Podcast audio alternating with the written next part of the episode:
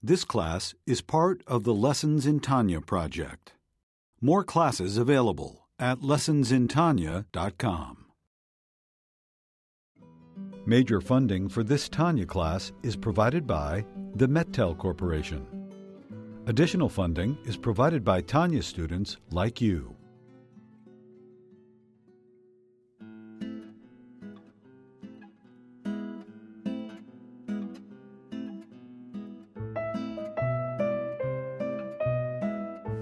Haggadah we say towards the end of the first part of the Haggadah. Why do we eat matzah? Because when the Jewish people left Egypt, they left in such a rush, with such haste, that the dough didn't have a chance to rise.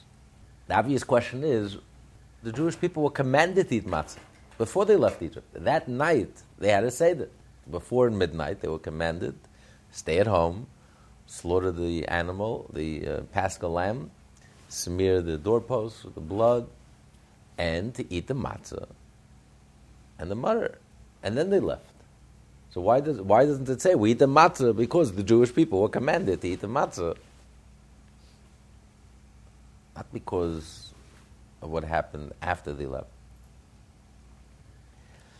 So the obvious answer is, one thing you can say that Hashem knows the future. So the reason why Hashem told them to eat matzah is because because Hashem knew that once they were going to leave, they were going to leave in such a rush, in such haste, that the, the, the, dough wouldn't have a chance to rise. And that's why He commanded them earlier to eat matzah.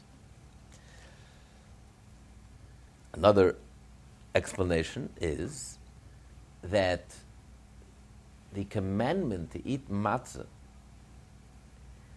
before they left Egypt was only that day, that night. They were only commanded to eat matzah one night. For us, however, Pesach is seven days, seven nights. So that's what that's what the Torah is coming to explain. Why the why are we why do we eat matzah for seven days? Why don't we have chametz for seven days? Where does that come from? You can't say it's because the original commandment. The original commandment was only for one day because they left Egypt in such haste that the matzah, the dough didn't have a chance to rise, and they ended up eating matzah for the next seven days. And that's why we have a Pesach of seven days. We have to eat matzah no chametz for seven days. But the question remains: We're sitting at the seder, and we're saying this matzah that we're eating at the seder, the first night before midnight, before they left Egypt, is because they left in the haste. That only explains why they were obligated to eat matzah for seven days and not chametz, but not the first night. The first night they were commanded to eat matzah. So this is the question. And he explains that there's a difference in how the word matzah is spelled. In the commandment to eat matzahs the night of Pesach, before they left Egypt, over there, the Torah says they should eat matzahs without a vav, just the mem tzadik saf, no vav. In the when the Torah says that they ate matzahs when they left Egypt because they left in such a rush, there the Torah says uses matzahs with a vav, the full matzahs, mem tzadik vav saf. Because what does the vav represent? The vav represents like you draw something down Vav extends, it's an extension. When you, something is extended downwards. The Vav represents the extension, the revelation of Hashem that took place at midnight. The moment they left Egypt, because it was an intense revelation, the, when the clock struck midnight, there was an intense revelation. Nigla, Leah, Melech, Malchem, Lachem, HaKadosh, Baruch Hu, Hashem revealed himself. At that moment, simultaneously, two things happened. Two opposite things happened. The Egyptians were crushed, all the firstborn died. At that very same moment, the Jewish people were freed. So, this is the Vav represents that extension, that revelation, intense revelation of Hashem, which caused the Exodus. And as a result, because the Exodus they left in such a rush, the dough didn't have a chance to rise. So the matzahs were full. The matzahs that come after midnight, there's a before and after. before, they ate matzahs before the, the redemption, that matzah was missing. They didn't have the vav. Didn't yet they had to, to have this revelation of godliness. Then the matzahs that come after the vav, after the revelation, and that's why he didn't have a chance to rise. And he says that's why there's a difference. The matzahs that they ate before midnight, you have to watch. Matzah shmura, you have to watch it, you have to protect it. You have to make sure it doesn't turn, it doesn't turn into chametz. It needs protection. Because it's a, a lower level, because it did not come about through a revelation of godliness, therefore you need special protection that it shouldn't turn, it shouldn't turn negative. Wherever there's life, wherever there's energy, wherever there's life, the negative forces could nash from it, could sustain themselves from it, could derive energy from it. You have to protect, you have to make sure that it doesn't go in the wrong direction. But the matzahs that were eaten after the Exodus didn't need any protection. It just couldn't rise. Because of this revelation of godliness, it didn't even allow it to rise, didn't even have the opportunity to rise. And for seven days, all he had was matzahs. Usually, it take, it's very quickly, it takes very quickly for matzahs for the dough to rise, to turn leaven. 18 minutes.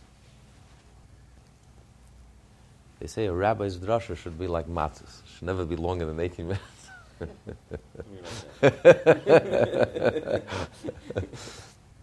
but here, for seven days, they had matzahs.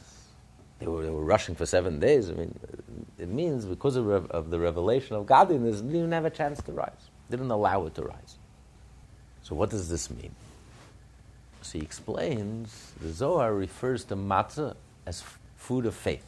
Michle Himnus. It's also called food of healing. This, the second night matzah, the second seder is food of healing. The first night is food of faith. What does it mean, food of faith? So the Talmud says that a child, a baby, doesn't know how to call its parents. You know, tata, mama, father, mother, Abba, Ima, until it starts eating solids, until it starts eating grains. Only when it starts eating grains does it know how to call Abba and Ima. Before that, the child can be intelligent, but it just it can't. It doesn't know father or mother. Doesn't mouth the words. When they start eating grain, that's when they start saying father or mother, knowing father. Now, what does that mean? Knowing, they're babies. Even when they say papa, mama, they don't know it. They don't know what it means. They don't understand what a father is, what a mother is. It's the babies, two year olds, uh, even less. They're not. They don't understand. But even without understanding, they know with every fiber of their being and every bone in their body, they know that these two people are very special to them. So they know the essence of what it means. The essence of the word they know. They don't understand the whole philosophy and what it means to be a father, what it means to be a mother. Why is this my father? How is this my mother? They have no clue. They don't even know how babies are born. But it doesn't matter. The essence they have. All that understanding is contained in this, these two words. Papa, mama, father, mother, Abba, Ima. This, it's all there. And they, they know the essence. That these two people are very special to me. They're not like anyone else in the whole entire universe. This is my father, this is my mother. No one else. And that's very special. And that's enough. That essence contains the whole understanding. Just like when you, when you know a halacha in Shulchan Aruch, you know a law in the code of Jewish law, Kitzur Shulchan Aruch. All you know is the bottom line, the conclusion. I don't understand the philosophy behind it, and I don't understand in the, in the Talmud you had 10 pages discussing this, and you had arguments and discussions, and it's enough to, to, to spin your head around 20 times, and you're breaking your head. All you know is the bottom line of all of this discussion is this is what you have to do. When you know that, I know the essence. I don't know. It contains, all the depth is contained in this halacha, but I, I don't know it. I don't, I'm totally not aware of it. I'm not even capable of knowing. I'm just, it's all I know. But you know the essence of the whole thing. It's all concentrated in this halacha. All that depth, all that discussion, all the thinking and the thought process is concentrated in this halacha. So too, the whole understanding of what a father and a mother is is concentrated in this awareness that the baby knows and starts saying Abba Im. It's all there. It's all concentrated.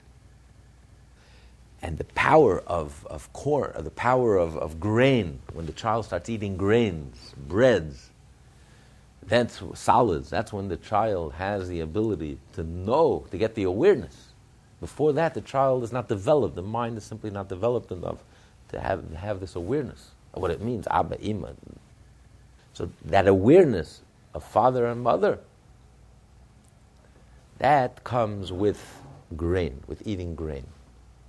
Because this tremendous grain is rooted in wisdom, and, and therefore that's why we make a, blessing over the bread, over the grain, the five grains so when the child eats it, it develops, it helps develop the brain and the mind, and that the child now becomes aware, consciously aware of the fact that there is a father and there's a mother, and I have a father, and it's my mother, and it's my father. And that awareness, even though it's on a very small level, but it nevertheless contains the whole essence of the whole idea. The grain comes from the chachma, and this is what develops the awareness of Av, Em, Papa, Mama, Father, Mother. And the same is true spiritually. Just like when you physically, when the child physically eats the grain, it develops the awareness of father and mother. So when a Jew eats the matzah on Pesach, which has to be from the five grains, it's literally food of faith. It develops a Jew's faith it develops an awareness to our Father in heaven. It develops that faith, even though we don't understand it.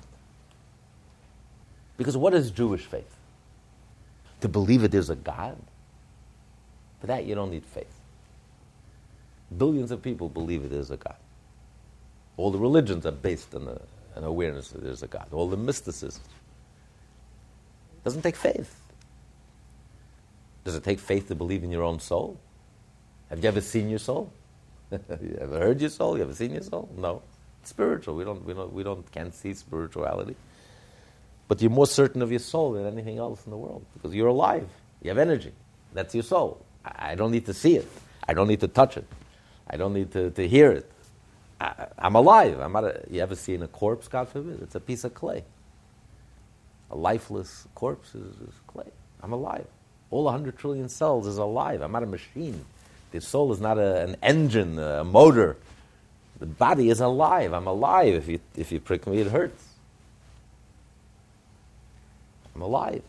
I feel it. So I am the microcosm. From the microcosm, I can extrapolate the same is true of the macrocosm. I look at the world. The world is dynamic. The world is alive. There's organic life, and the, there's animal life, and there's human life, and, and, and all the, uh, the stars and, the, and the, all these uh, celestial things are in motion, constant motion. The world is alive. The world is, and that's the world that I can see. And now we know we only know. Uh, 5% of the universe. The whole known universe is only 5% of the universe, 95% of the universe I can't see. And I, you know, we just see the tip of the tip of the tip of the iceberg, and there's a whole reality is beyond us. I mean, so of course the world is alive. I mean, to believe it, I don't need faith to believe it there's a God. It's, it's, I mean, the world is alive. The soul, a God is the soul of the world, of course. So, what is faith? What is Jewish faith? The very first of the Ten Commandments. I am Hashem who took you out of Egypt. That's according to Maimonides and Nachmanides. That is the mitzvah to believe. What is this mitzvah of belief? The mitzvah of faith, Jewish faith, this is what's unique to the Jewish people and it's light years beyond religion and mysticism, and Hinduism, and Buddhism, and all of that. Jewish faith which is unique to the Jewish people, and we have a holy soul in the Jewish soul. We're born to a Jewish mother, or if we convert halachically, we have that Jewish soul and we have that faith, the Jewish faith, is that the fact that God is a creator, this is not, this is not what God is all about. The essence of God transcends the fact that He's a creator. You know, to religion, God is a creator. That's what God is. But to the Jew, God's essence is so transcendent, it's so beyond Him being a creator. It's almost like God can't even find it within Himself that He's a creator. It means nothing. It's completely insignificant. It's as if we don't exist. The whole universe, while He's creating it, after He created it, while He's creating it, it's as if it doesn't exist.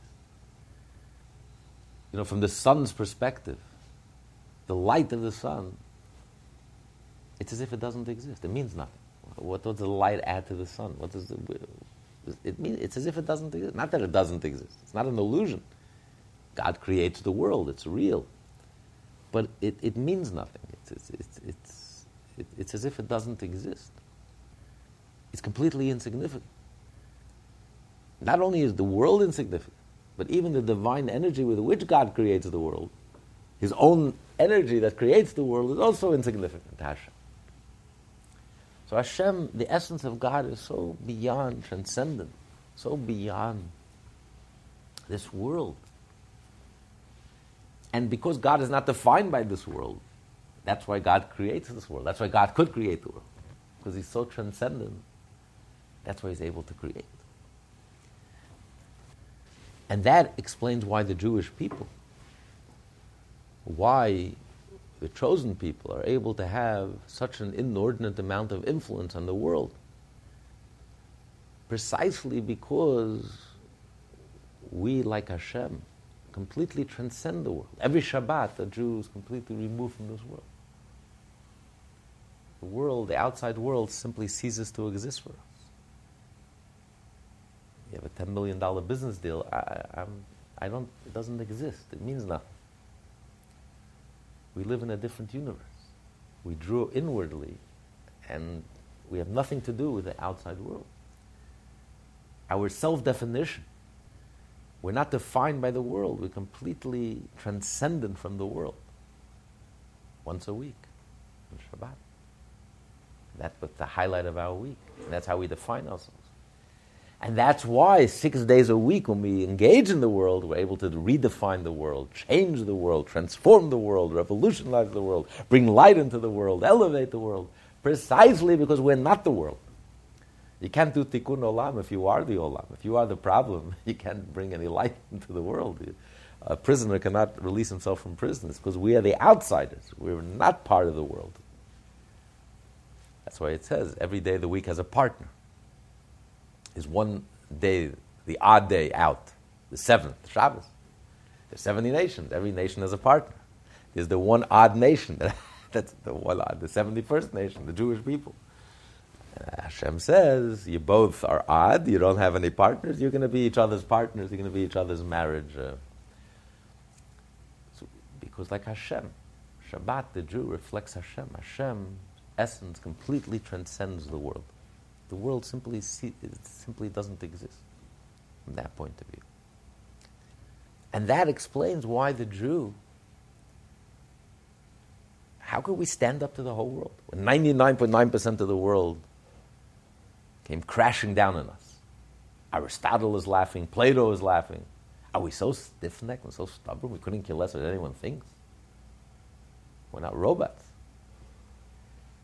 Where do we have that strength? We're sitting in a concentration camp. We're sitting in a ghetto and we're celebrating Pesach. I'm a free person. You're free? really? I noticed. The whole world is coming down on you and you, you're a free person. You celebrate freedom. Because it's what we have in the inside. We have a relationship, a faith, a relationship with the essence of Hashem. And the universe just simply ceases to exist. So 99.9% of the universe is laughing. So, who cares? It means nothing. I'm with Hashem. Hashem transcends the whole frame of reference of the universe, it's totally transcendent. This is beyond religion, this is beyond mysticism. Mysticism is feeling the soul of the world. Just like you feel your own soul, you experience your own soul, so you meditate and you realize that the world is dynamic and the world is vibrant and the divine energy. This is Hashem. It's not like a body to a soul. The body to the soul, that's religion. The body is egoless to the soul. The body is nullified to the soul. The body is completely light and egoless and unified with its soul. But you can't say that the body is nothing in comparison to the soul. The body is something. The body is very significant. The fact that the body is a vessel for the soul, the body could contain the soul, the body is also something. But the body is an entity in itself. When the soul leaves the body, the body doesn't disappear. The body is not just a projection of the soul. Yes, they're interlinked and they're parallel, and the, the, eye perfectly matches the soul's ability to see, and every organ of the body perfectly matches the soul's, soul's unique soul ability. And it, it's like a reflection and a projection of the soul, but the body has a life of its own, a being of its own. And the body could contain the soul and is a vessel for the soul. And that's why the body mind connection, they interact, one affects the other. Not only does the soul affect the body, the body also affects the soul. If the body is in pain, the soul feels it. Hashem is not a soul and the world is not Hashem's body. To Hashem, the world doesn't exist. Hashem is so beyond this world, so transcendent. It's nothing. Hashem is not affected by this world. The soul is affected by the body. The soul is trapped in the body.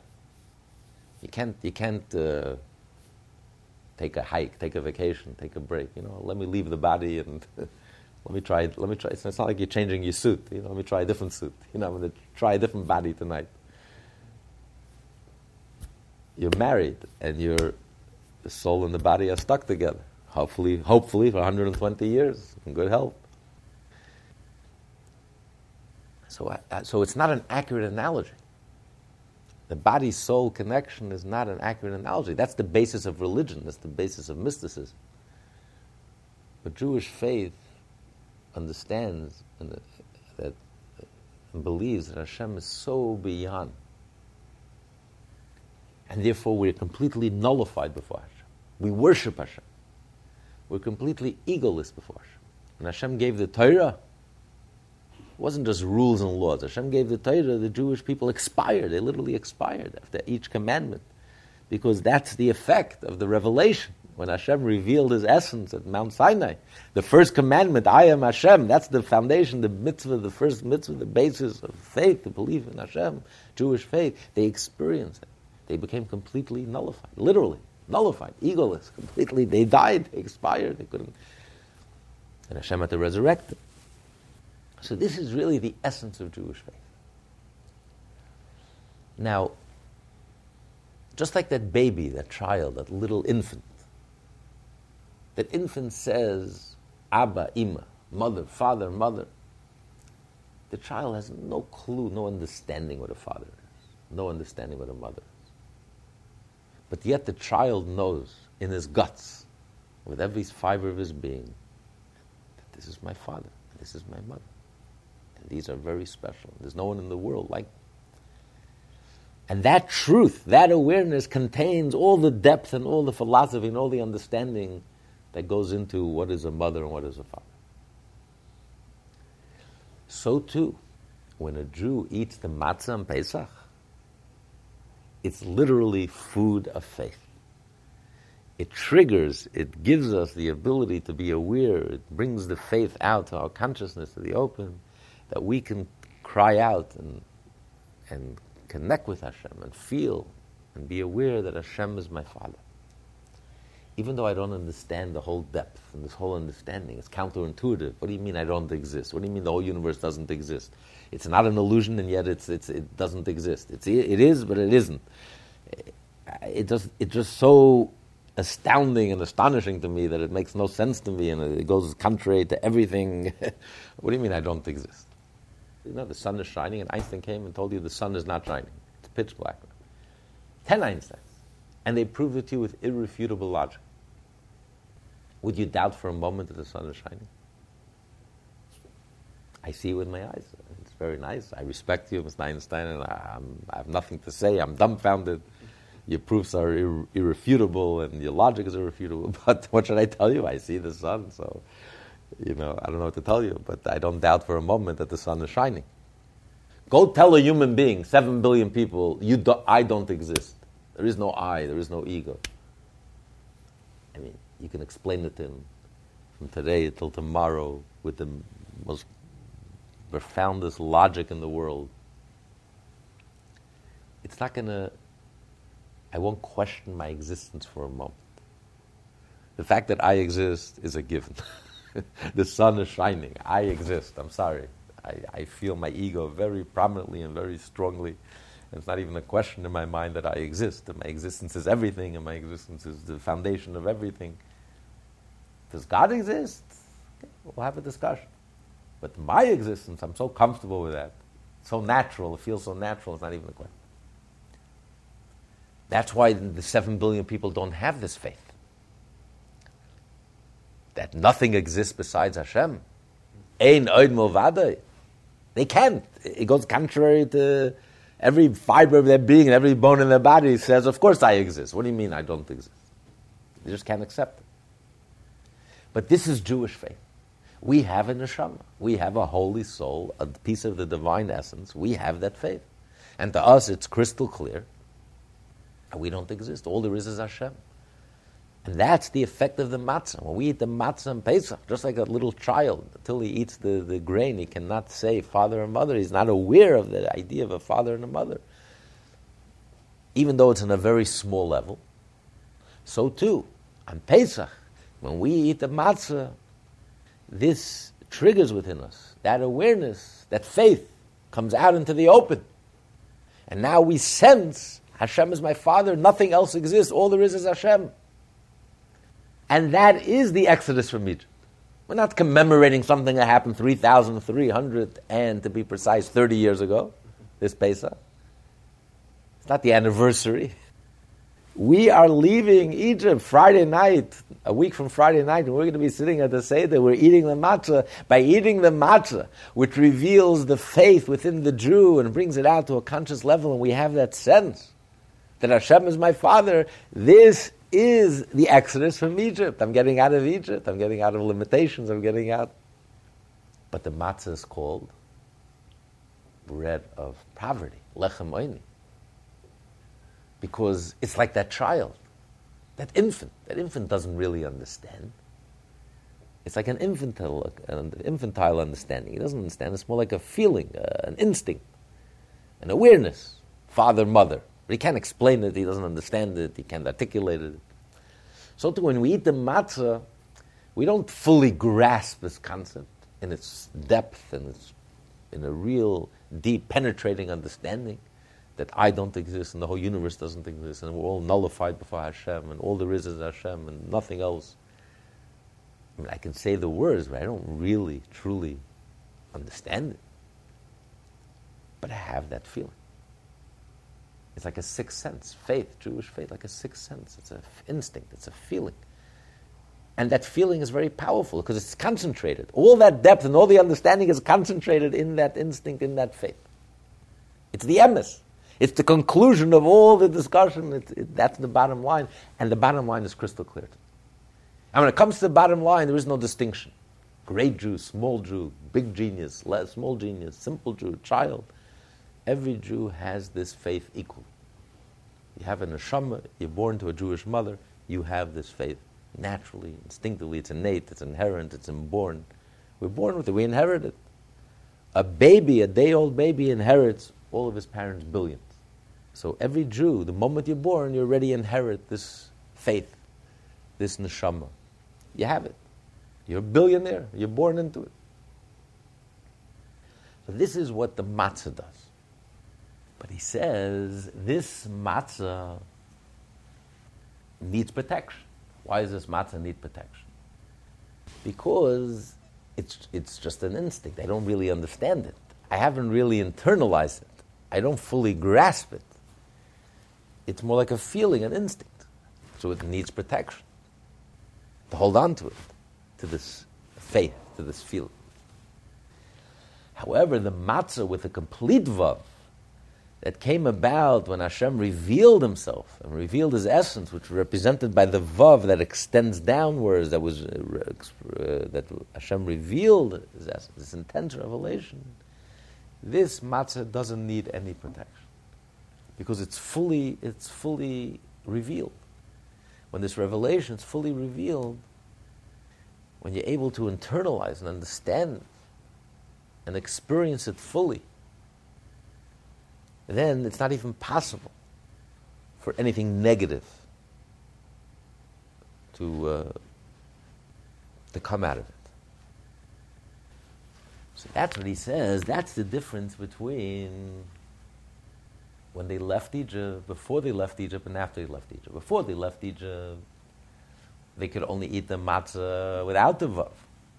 It was before the revelation of Hashem, before they left Egypt. And that was why the commandment was only for one day. But the matzah that they ate for the next seven days, the matzah with the vav, which came about as a result of the, of the revelation of Hashem, the Exodus, that's a complete matzah. That's a complete egolessness, a complete level of nullification where my entire being has absorbed and is coincides and is consistent with this understanding that I don't exist. That's what we say in the Haggadah. Today we are able to experience the second level of matzah, the matzah with a vav, even before midnight. When we're sitting at the Seder, that's what we say at the Seder. The matzah that we're eating at the Seder, even though it's before midnight, this is not the level of the matzah that the Jewish people ate and they experienced and the results that they experienced before they left Egypt. But we, sitting at the Seder at night, are able to experience, tap into the level of matzah that they experience after midnight with the Vav as a result of this revelation of Hashem when they rushed out of Egypt with such haste that the matzah simply didn't have a chance to rise, couldn't rise. Because as a result of this revelation, it didn't allow the dough to rise. Why the difference? Why today could we achieve and experience this so early on, before midnight? And the difference is because they were before Mount Sinai. We're after Mount Sinai because we have mitzvahs. Mitzvahs also with a vav. when we have a mitzvah, a mitzvah is the same revelation of Hashem. A mitzvah is Hashem. A mitzvah is Hashem's will. So when we have the giving of the Torah, we have, especially when we have all 613 mitzvahs, and it's, com- it's compared to like a, um, a beam that connects the ceiling to the ground you have the crown and you have the, the connection. So when we are able to tap into Hashem's desire, Hashem's wish, which is Hashem's intimate self, which is Hashem's self, so we are doing mitzvahs all year round before Pesach. So therefore, since we're post Mount Sinai, we are able to have this revelation of Hashem. So even in the first time we, eat matzah before midnight, we are able to experience the higher level of matzah. He says, and that's also hinted at in the word matzah. The difference in chametz and matzah, the same letters. The only the difference is the ches and the hey, which also are alike. That little little thing on the left top side, the little piece. That's the difference in the ches and the hey.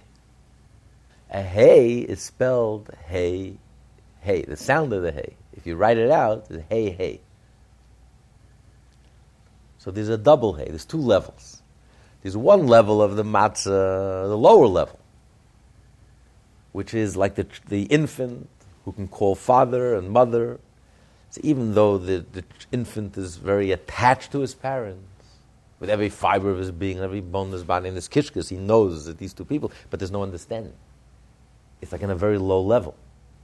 It's like all this constant, all this deep understanding of father and mother has been concentrated into this tiny little baby formula that, that the baby could, uh, could digest and absorb and receive. That's why it's called the lechem It's a bread of, of uh, impoverished bread. but it also contains the hay. The hay is silent, it's like hidden within the hay, because you only write the hay, but you pronounce it hay, hay, hay. So the hay is like the hidden hay inside the other hay. This is the deeper level of complete egolessness, when you, which you reach when you're completely mature and you completely are able to fully grasp and fully understand. It's like a difference today. Scientists today have come to the realization, scientifically, that they don't understand. And they can't understand. They know that they don't understand. See, there's a difference when a person starts out life saying, I don't know. It's not the same as when Einstein says, I don't know. It's a huge difference. when you start out, you don't know, you don't know, you don't know anything. The previous Lubavitcher Rebbe was in prison. And um, he told his interrogators, who were Jewish, he said, I want to tell you a story. and they got very upset. You're telling us stories? We're here to interrogate you. you know? We're not here to, to be entertained by your stories. the previous Rebbe says, even my opponents, when I tell them a story, they listen. He said, okay. He told them a story how his grandfather, the Tzemach Tzedek, his, his great grandfather, the Rebbe, the Tzemach Tzedek, the Lubavitcher Rebbe.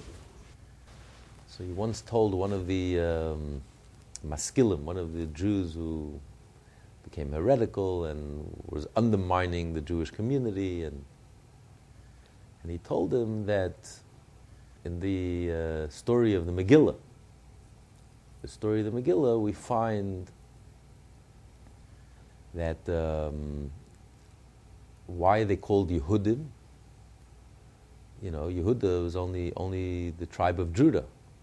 How were they called? Called uh, Yehudim. Um, so it says Yehudim with a Yud, one Yud.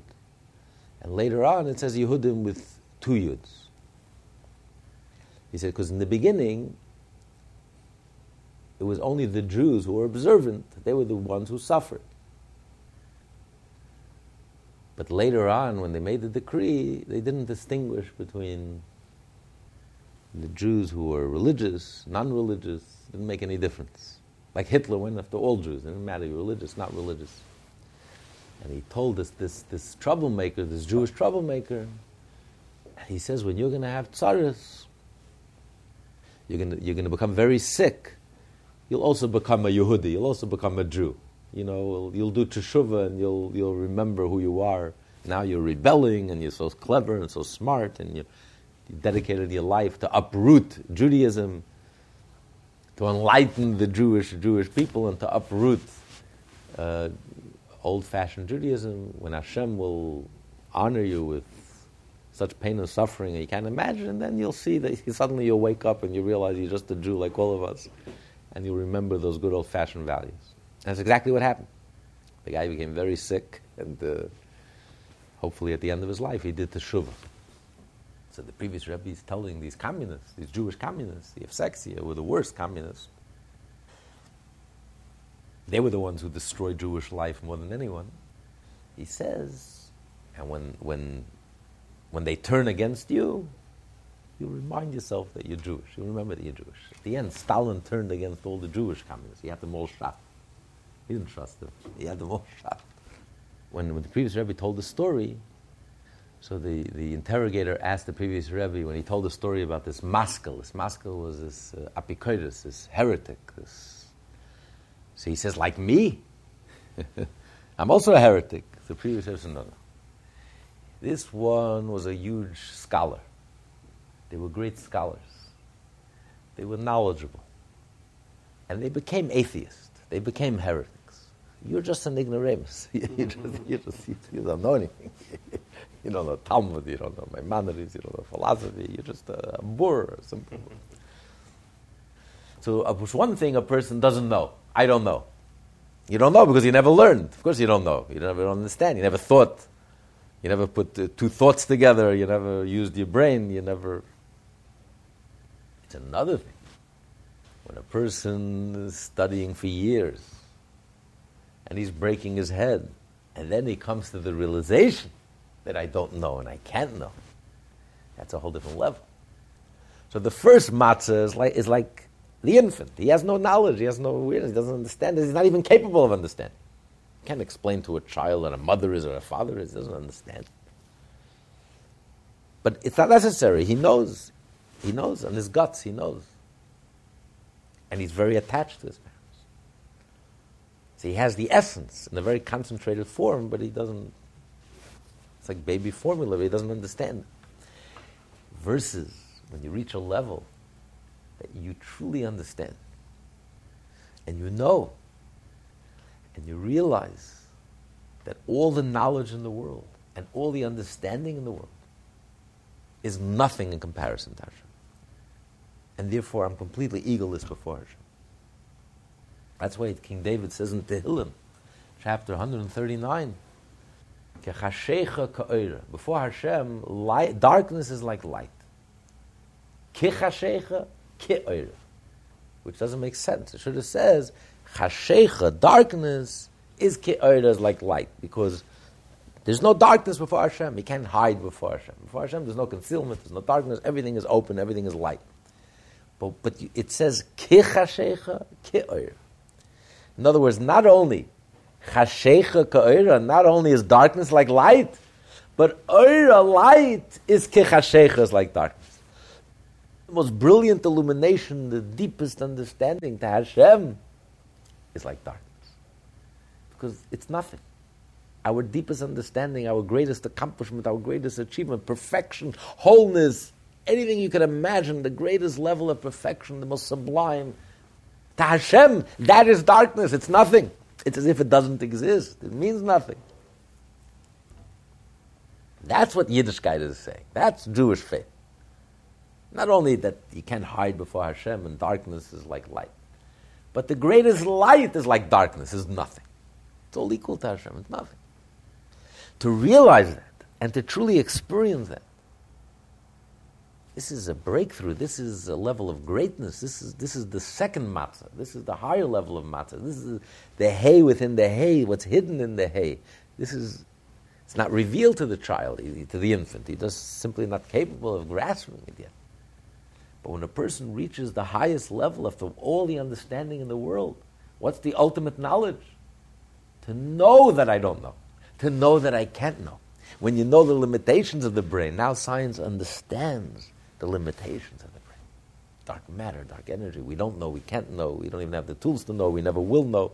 All we know is just one little tiny sliver and it's nothing. But we know it now. Now we know it and we understand it. That's the difference. That's the highest level. Then there's not even a possibility of turning sour, of of leavening, of becoming chametz. You don't need protection. Ultimately, what's the climax of, of Pesach? Pesach leads us to let my people go so that they should serve me. The UJA just took the first half of the verse. They left out the last half. Shalach let my people go. But the Yavduni, they should know me, they should serve, the, they accept the Torah. That's Shavuos. That's the giving of the Torah, the climax.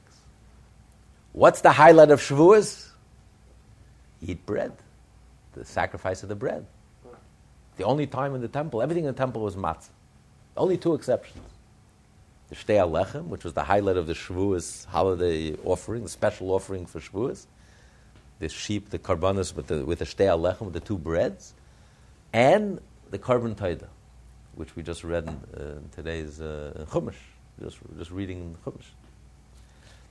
The, the, the the thanksgiving offering. And it says when Mashiach will come, all the offerings will be nullified because he won't need any offering. He won't need a guilt offering. There won't be any sin. You won't need a sin offering.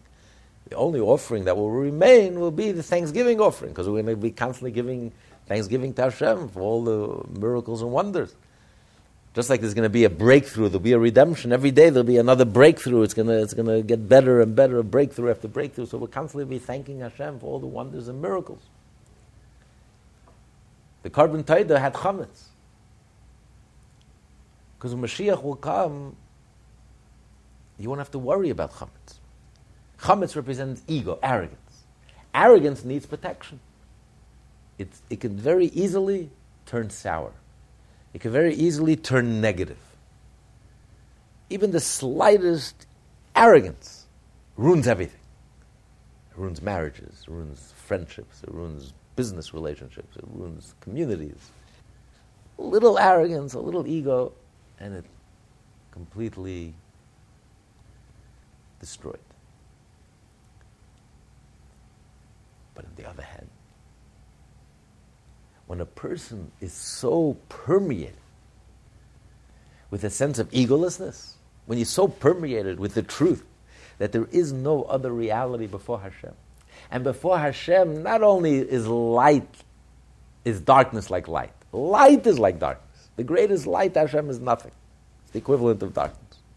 As a Navi says, if you acted righteously or you sinned, to Hashem it's all the same, really, because it, it's, you simply don't exist. It doesn't mean anything. When you realize and you understand it and you feel it and you experience that, then it just becomes a tool. Then ego becomes a tool. That's why who becomes king? A king seemingly is very arrogant. A king has to be strong. A king can't be meek. A king can't forgive in his honor. A king has to carry himself with dignity. And he has to be strong and he has to be, people have to respect him. There's no room for humility. A king has to be strong, powerful. Who becomes king? King David, who was the most humble. Because when you're totally humble, then it's just, it's just another tool in your hand. It's not, not, I can use it. I'm not afraid of it. I don't have to worry about it. Because a Jew needs pride in your life. The very opening of the code of Jewish laws, al yevish of don't be ashamed of those who mock you. To be Jewish, you have to be very strong. You have to be proud. You can't be a shmata. You can't just be have people walk all over you and be a doormat. You have to stand up Stand up for yourself, stand up for your principles, be strong, firm, unyielding, unbudging. So there's no room for meekness. So, so, so, a person has to be proud. I'm proud to be Jewish. I'm part of Hashem's chosen people. Not, uh, there's no meekness. I'm proud to be a chassid. I'm proud. I have to be very proud. But how do you make sure that it doesn't turn negative? Pride it's a very dangerous, you're walking a tightrope, you know. Once you start with pride, where does it begin? Where does it end? A small thing, and it, the whole dough turns sour and leavens, and the whole thing is lost. All it takes. A drop of pride. Just like all it takes is one little thought, and you can ruin your whole Yiddishkeit. You can do 630 mitzvahs. If you have one thought of idolatry, you've lost everything. One split second. You have one thought of idolatry or one thought of hereticism. I don't believe in God, I'm not sure, maybe. Your whole Yiddishkeit is nothing, zero. You've just destroyed everything. One second. One bit of pride, misplaced pride, arrogance. Hashem says, I can't stand this person. I can't be in his four cubits. I despise him. Can you imagine Hashem despising someone? He could, but, but he knows the whole Talmud backwards and forwards. He's doing all 613 mitzvahs. Yeah. One second of idolatry, idolatrous thought, and it's all over. One s- drop of pride. that's gone. so you need protection. Matzah needs protection. You have to watch it. You have to watch it like a hawk. We're so careful on Pesach. We every nook and cranny and every crumb, and we're careful. We, we from from when we harvest the wheat in the summer, we make sure it should be dry and it should be, the sun should be out for days. It should be so dry and we protect it. We go out of our way. We're so crazy to make sure that everything should be, it needs protection. All it takes is one little thing and you blew it. The whole thing is gone, finished. You have to throw it out. It's worthless. That's all it takes. But the matzah, the second level of matzah, the matzah that comes as a result of after midnight, the vav, which comes as a result of the revelation of Hashem, this matzah, it doesn't even allow the dough to rise. It doesn't even give it a chance because you're so egoless that you're not even afraid of ego. I can use ego. It just becomes a tool. I'm not afraid of it. And that becomes the highlight of the shuas, of the whole service of a Jew. So that's using pride in a healthy way, in a good way. Give you strength and to give you A lot of detail, but that's basically the gist of the mimer. This class is part of the Lessons in Tanya project. More classes available at lessonsintanya.com.